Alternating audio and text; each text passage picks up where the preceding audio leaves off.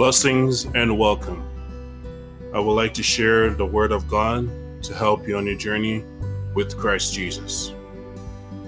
Today, reading from John 14, verse 1. Do not let your hearts be troubled. Trust in God, trust also in me.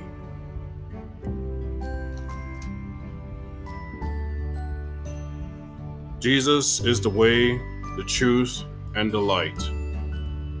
Trust in the light of Jesus to guide you in your journey on this earth towards eternal life with Jesus Christ. Are you willing to believe before it's too late? I pray and hope these words will help you today. I pray you stay strong in the love of Jesus. Until next time, God bless you.